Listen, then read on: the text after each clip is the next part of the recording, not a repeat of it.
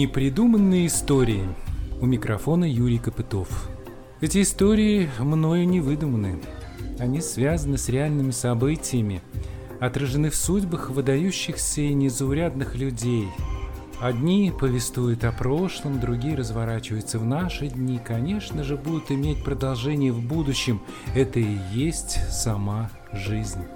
Истории эти волнуют, беспокоят, восхищают – они будоражат мысли эмоции, потому что свидетельствуют о потрясающих достижениях, необычных поступках и ярких характерах. О них просто невозможно не рассказать. И не надо ничего придумывать. О светлый голос чуть печальный. Василий Калинников, часть четвертая.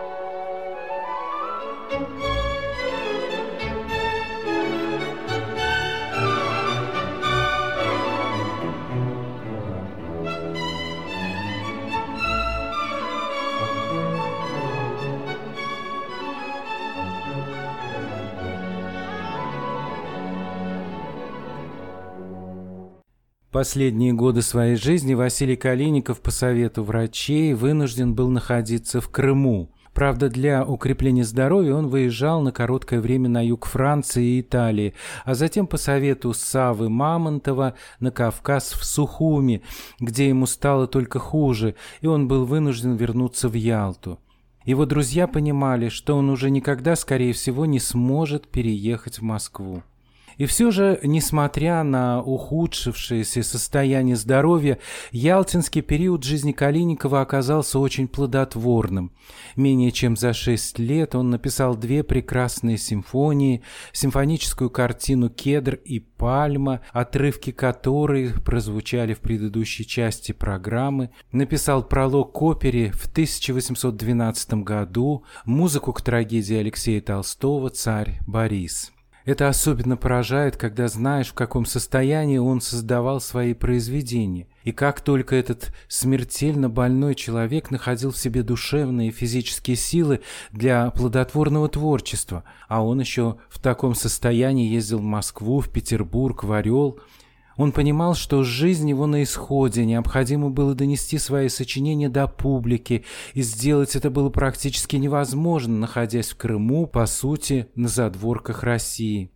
Главными музыкальными центрами тогда считались Москва и Петербург. Московская профессура не относила Калиникова к своим, так как он окончил музыкально-драматическое училище, а не консерваторию. Воспитанников конкурирующего вуза тогда не хотели поддерживать и продвигать. Римский Корсаков, стоявший во главе Петербургской композиторской школы, с самого начала скептически отнесся к творчеству молодого композитора, хотя Калиников восхищался его музыкой и очень надеялся надеялся на его поддержку, но никто не спешил исполнять первую симфонию Калинникова, которую он написал в 1895 году.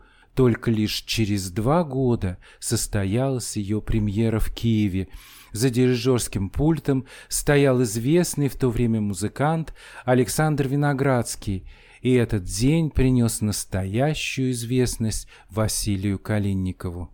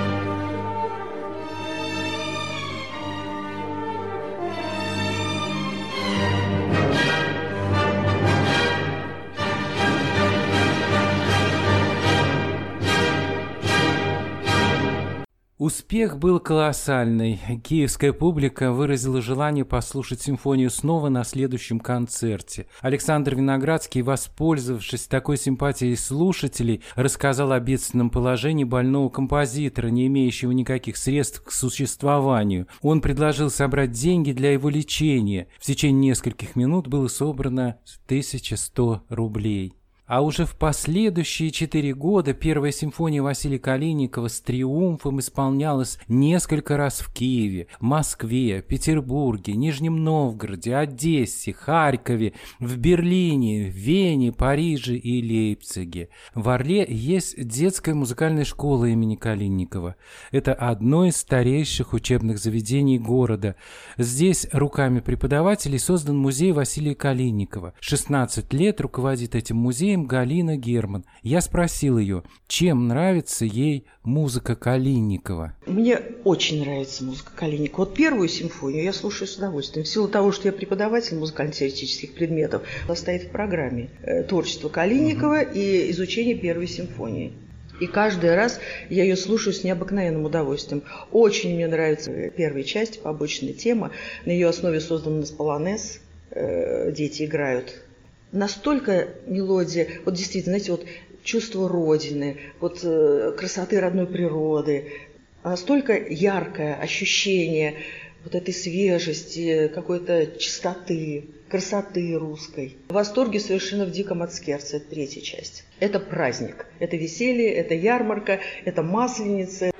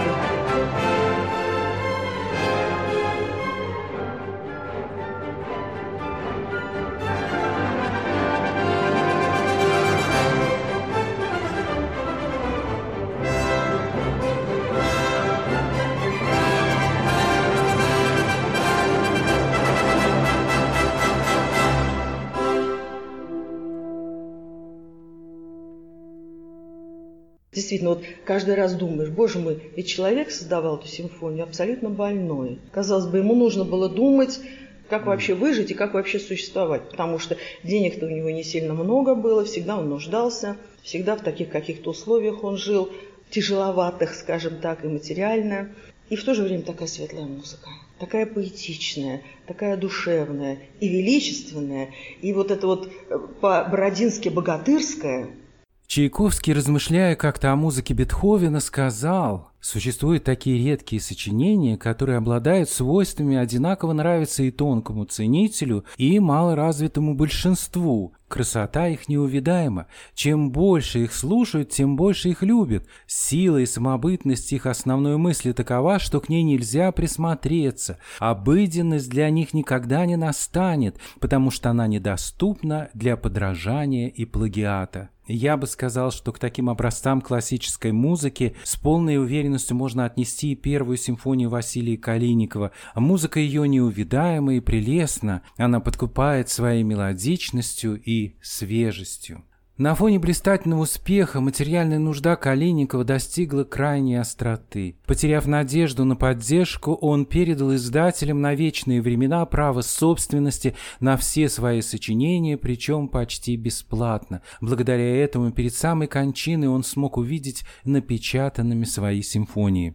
Он пишет Семену Кругликову «Ресурсов в будущем никаких». Друзьям прямо совестно в глаза смотреть, так как за все добро, которое они мне сделали до сих пор, я ничем решительно не могу им отплатить. Здоровье отвратительно. Чтобы поддержать его, нужны средства, а где их взять? Не забывайте, что я уже шестой год болею, не могу зарабатывать, и все эти пять лет жил благодаря добрым людям и хорошим отношениям ко мне. А в другом письме уже как отчаяние, черт бы побрал эти деньги.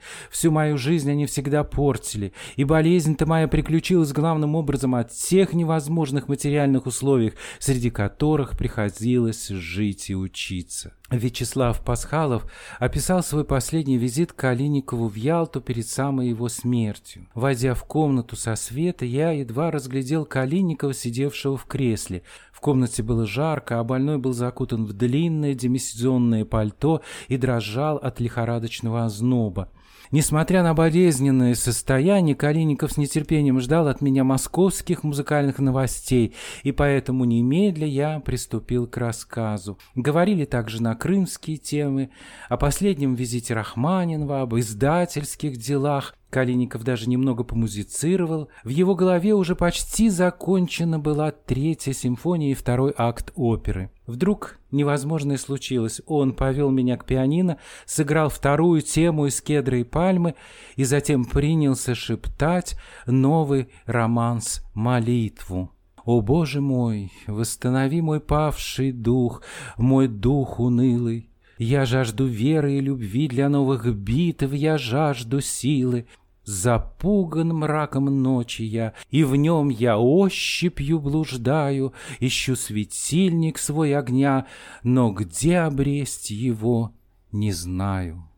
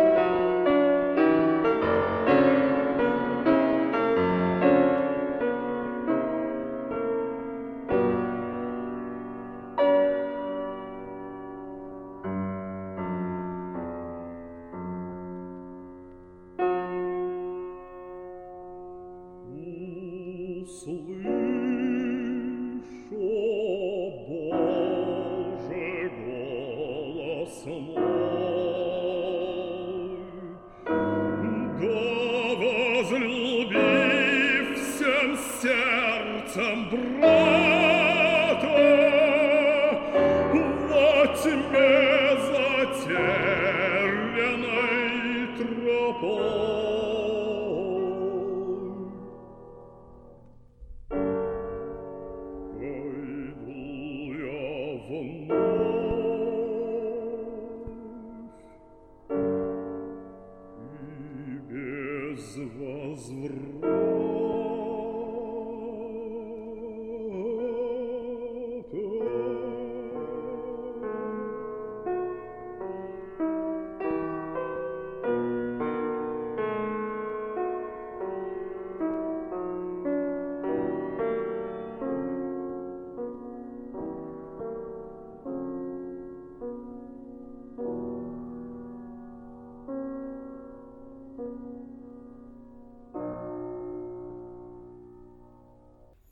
Роман с молитвы на стихи Алексея Плещеева композитор написал незадолго до смерти в момент упадка душевных сил. И все же последний аккорд в нем, если прислушаться внимательно, мажорный.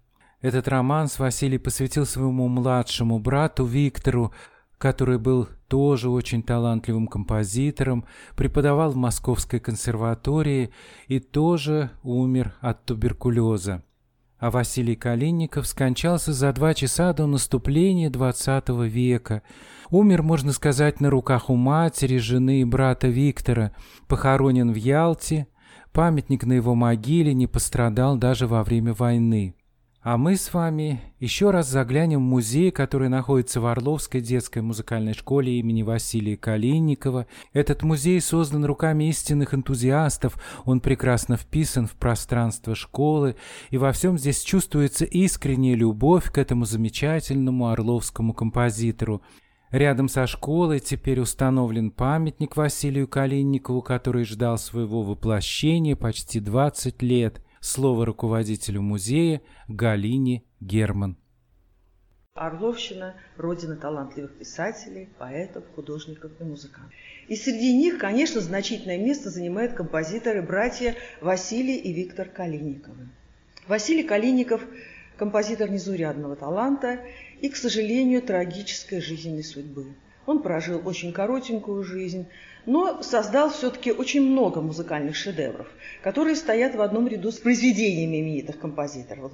Он был продолжателем традиции Глинки, Бородина, современником Чайковского, Римского-Корсакова, Рахманинова. Ну и, безусловно, известность принесла первая симфония. Это была мировая слава. Ну и благодаря тому, что Калинников вот так постепенно вошел в сокровищницу русской культуры, даже, можно сказать, и мировой культуры, потому что его первая симфония звучала за границей. И вот, э, значит, в 1965 году нашей школе было присвоено имя композитора Василия Сергеевича Калинникова. Причем присвоено Министерством культуры Российской Федерации, то есть на достаточно таком высоком уровне. Ну и э, Евгений Александрович Кубарев, который был в то время преподавателем нашей школы, у них появилась появилась такая инициатива. Раз в школе присвоено имя Калиникова, значит, естественно, в школе должен быть музей.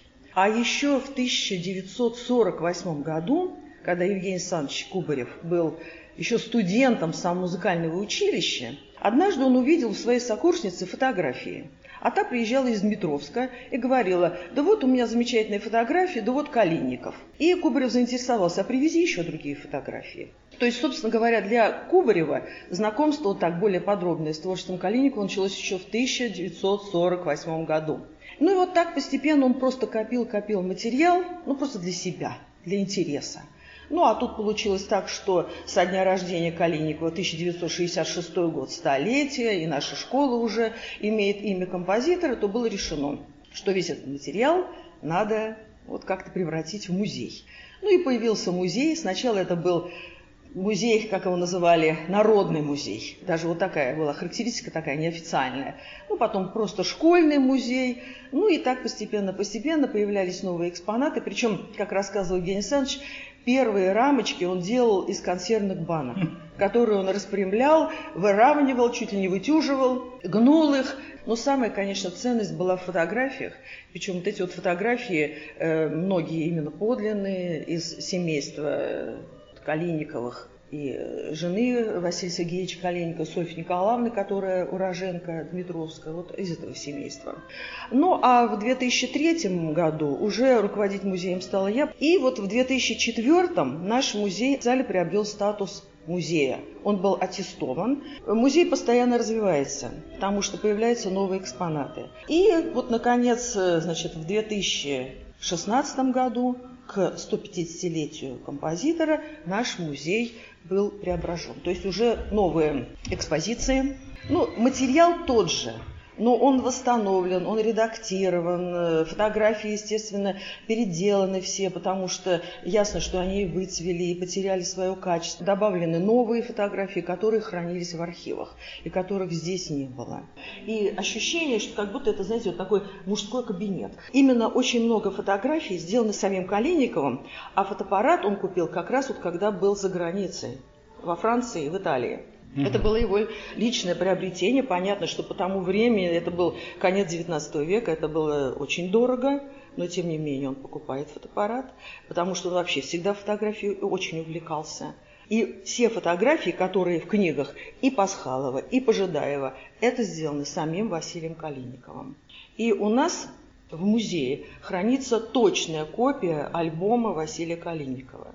Это наша, конечно, безусловная гордость руководитель музея детской музыкальной школы имени Калиникова в Орле Галина Герман.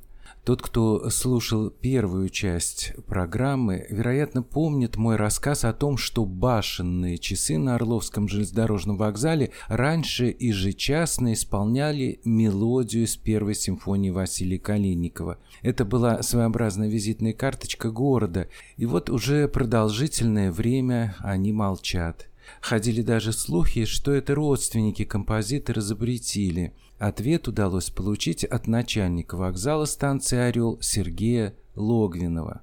Башенные часы на вокзале «Орел» были установлены в 1968 году, к столетию со дня основания вокзала, э, и исполняли они очень продолжительное время известный симфонию номер один нашего композитора Калинникова. И, э, к сожалению, к сожалению, к большому, после развала часового завода в Орле технологии и мастера ныне утеряны. Механизм, э, который воспроизводил эту мелодию от времени, пришел в негодность. И на сегодня мы всеми правдами и неправдой поддерживаем часовой механизм, а мелодию уже, к сожалению, воспроизвести нельзя. Но родственники здесь ни при чем.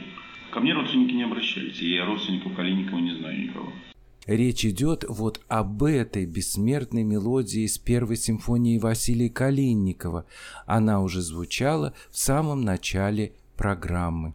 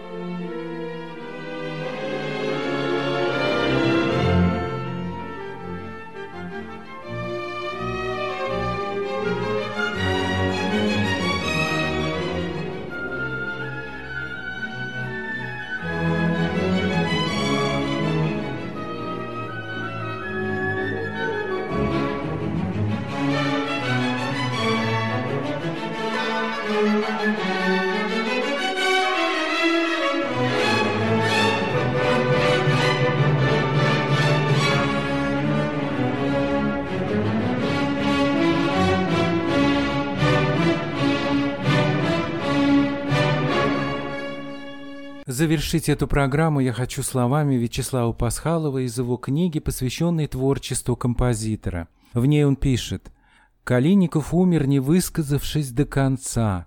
В сущности, его первое слово было в то же время и последним, но высказывания Калинникова, несмотря на его молодость, не имели характера застенчивого обращения к слушателям, робкой попыткой обратить ее внимание на свое творчество. Это была смелая, содержательная речь художника с определенным творческим обликом, художника полного веры в свои силы.